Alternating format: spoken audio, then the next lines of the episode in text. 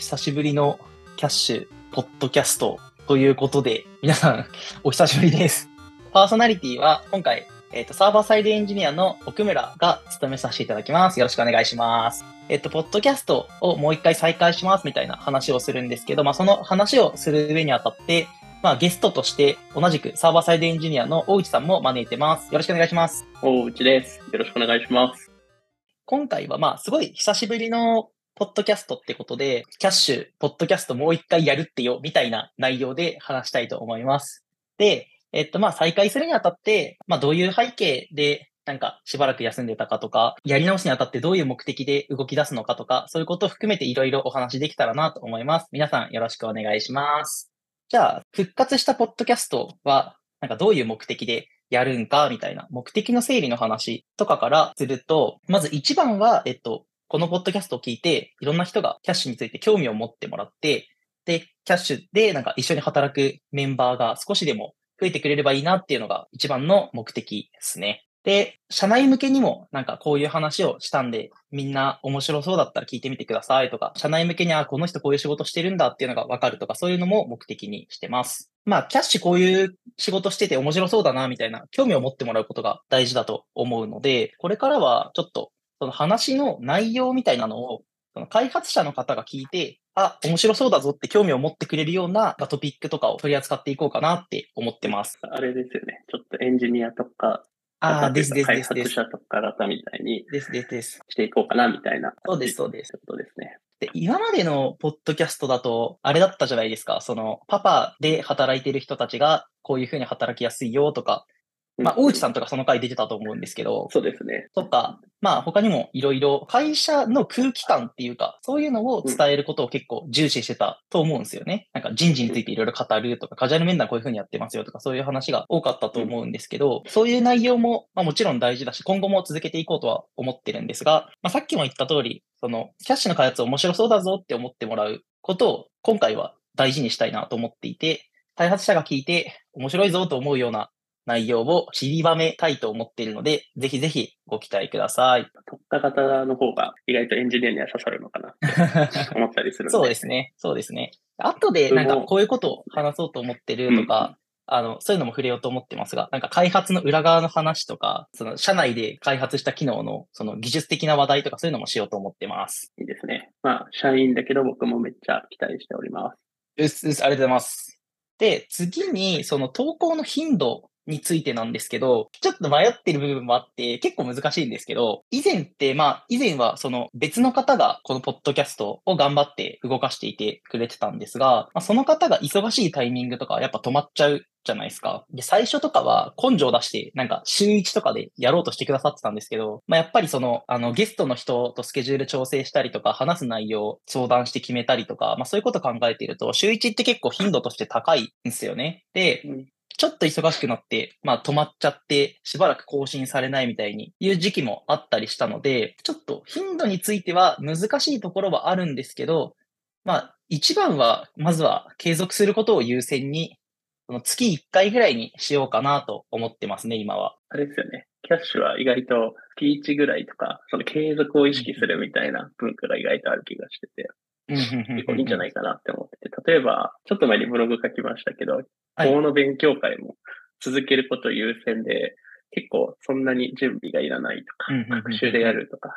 こう緩くできるみたいなところを大事にしてるんで、結構好きな文化ではあるなって思ってます。確かにそういうところはいいですよね。頻度については、キャッシュで興味をもら、持ってもらうっていう観点でも、興味持った方が一歩進んで、キャッシュっていう会社マッチするのかなって思って、その社内の空気を知りたいみたいな観点でも、いろんな観点考えた時でも、やっぱ継続していて直近のコンテンツがちゃんとあるよっていうことが結構重要かなと思ったので、うんまあ継続を優先して、こういう頻度、月1っていう頻度でやろうかなと思ってます。次は、コンテンツの長さについてですね。コンテンツの長さは、あの、正直あんまりちゃんと決めてなく、決めてないっていうか、決めてないっていうとあれなんですけど、あんまりのそのなんか2時間とか3時間とか考えてないんですけど、まあ技術的なトピックで盛り上がって、なんかちょっと30分とかなんか気持ち長めになっちゃうとかは、まあ全然なんかある話だと思うし、そういうのを時間気にしてなんか短くしたりするのもなんか微妙だと思うし、逆になんかクイックに出したいコンテンツを、いやどうしても30分欲しいから頑張ってめっちゃ薄めますみたいなのも、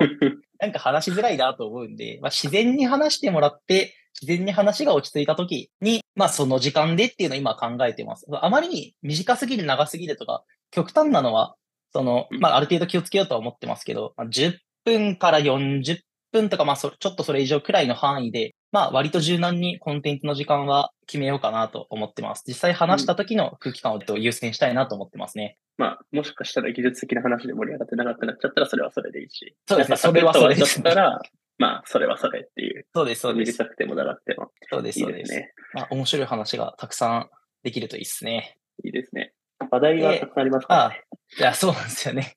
課題はたくさんあるし、その、それに向けてのチャレンジみたいのもたくさんしているし、それこそミートアップとかいろいろやりましたけど、ああいう話は結構やっぱちゃんと整理して表に出しているものなんで、なんか実際ミートアップで話すまでのネタじゃないけど、こういうことで悩んでるとか、こういうところでチャレンジしてるとかは日頃いっぱいあるんで、そういう話とかをなんか出す場にできればなと思ってますね。で、まあ、最後にっていうか、意気込み、このポッドキャストを再開させるにあたって、社内でもいろいろ話したりとか、どういうふうにしようみたいな話とかいろいろあったんですけど、まあ、意気込みとしては、ポッドキャストって結構、まあ、それこそ採用候補者の方たちもすごい聞いてくれてたりして、で、ポッドキャストで、あの、空気感が分かって、なんか背中を押されましたみたいに言ってくれる人もすごいいるし、採用関係なく聞いてくれてる方とかも、なんか普通に話は聞くんですよ。うん、やっぱり、なんだろうな、みんなのいい仕事をいろんな人に知ってもらうっていう意味ですごい大事なものだと僕は思っているので、ごいやりたかったんですよね。まあ、ただその、いろいろ社内の状況もドタバタしてなかなかできなかったんですけど、まあそういう感じで、まあ、今回は改めて、よしやっていくぞっていうことになって、まあ僕以外にもやるぞって言ってくださってる方がいて、なんだ僕は今ここでくっちゃべってるだけで、その、本当にやるぞって言って腹をくくって話を動かしてくれたのは別の方なんですよね。編集とかいろいろ裏方とかで協力してくれてる方とかがいるんですけど、まあその人たちがやるぞって言って腹をくくってくれたんですけど、まあそういう人たちもいらっしゃるので、まあ一生懸命コンテンツ続けて、なんかいいものにして、キャッシュの中のいい仕事とかをいろんな人に知ってもらえたらなと僕は思ってます。いいですね。まあ結構最近も外部発信的な部分で頑張ってたりするんで、うんうんね、これも長く続いて、キャッシュといえば、なんかポッドキャストもやってるよねって言われるようになれたらいいですよね。そうですね。そうですね。頑張ります。意気込みとしてはそんな感じですね。まあ、ポッドキャスト再開しますみたいな話はこれで終わりなんですが、まあ、こういうこと話そうと思ってますみたいなのを軽くちょっとだけなんかチラ見せチラ見せというか、こういうこと話したいと思ってますみたいなのをお話しすると、例えば、まあ、それこそ社内でキャッシュドット .go っていう Go の勉強会最近、大内さんと僕で始めたんですけど、なんかそういう時にこういう面白い話があって、まあそれで深掘りしたらこういうことが分かったとか、そういう話が社内でも今ちょいちょい普通に起きているので、そういうのをこういう場で話してもいいなと思いますし、あとはミートアップとかもやってるんで、ミートアップこれからやるぞみたいなのを、その企画者がなんかこういう意図で、なんかこういう人になんか伝わるようにやろうと思ってますみたいな話をしたり、ミートアップ終わった後に、まあ、このミートアップは僕がなんか企画者だったんですけど、まあ、こうこうこういう理由で皆さんの協力がやると非常に良かったですみたいななんか振り返りとか、なんかいろいろミートアップにも絡めて話せたらなと思いますし、まあ、あとはキャッシュがなんか大きい機能を出した時とか、なんか開発の裏話で、開発はなんかこういうところが難しくて、こういうところに課題があって、で、それを解決するためにどういうふうに動いて、で、なんかシステム的には、なんかどういう設計になっててみたいな話とかをできたら面白いなと思いますし、そうですね。あとキャッシュは結構、あの、業務知識が割と深い部分がそこそこあって、決済周りとか、あと銀行とやり取りして入金する周りとか、まあ他にも外部のいろんなステークホルダーとのやり取りとか、いろいろ業務知識が必要とされる部分がある程度多いと思ってるので、普段外には出ない業務知識にまつわる話とかもしても結構面白いなと思ってたりしてます。確かに。まあ、業務部分はちょっとディープすぎる内容になる可能性も ありますけどね。そうですね。触りの部分とかだけでも喋れたら、まあ、その当初の目的、今回再開するにあたって整理した目的では、やっぱその開発者の方に面白いと思って聞いてもらえる内容っていうのが結構大目的としてあるので、まあ、そういう話は結構面白いと思ってもらえるんじゃないかなっていう仮説が今あります、ね。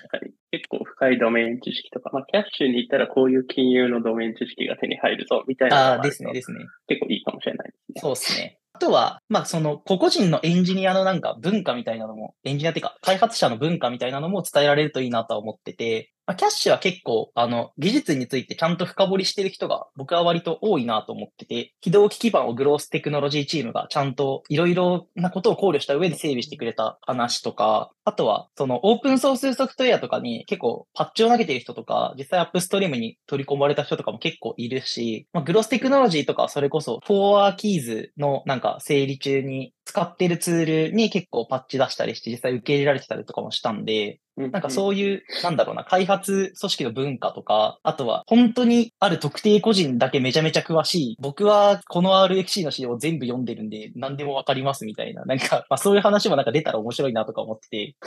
エンジニア、エンジニアっていうか開発者について深掘りする話とかもここでできたらいいなと思ってます。結構、特にクローステックとかは、なんか、やってること的にも OSS、仕事で投げるみたいなこともありがちだったりしますし。そうですね。まあ、なんか、こういう発信のネタになりそうなことは多々ある気もするんで。そうですね、そうですね。そういう話も結構面白いのかなって思いますね。やっぱ面白い仕事は社内にちゃんとあるし、その真剣になんか真摯に技術に向き合ってる人も社内にいっぱいいるので、まあそういう人がいて活躍してるってことをなんかいろんな人に伝えられたらなと思ってますね、僕は一番は。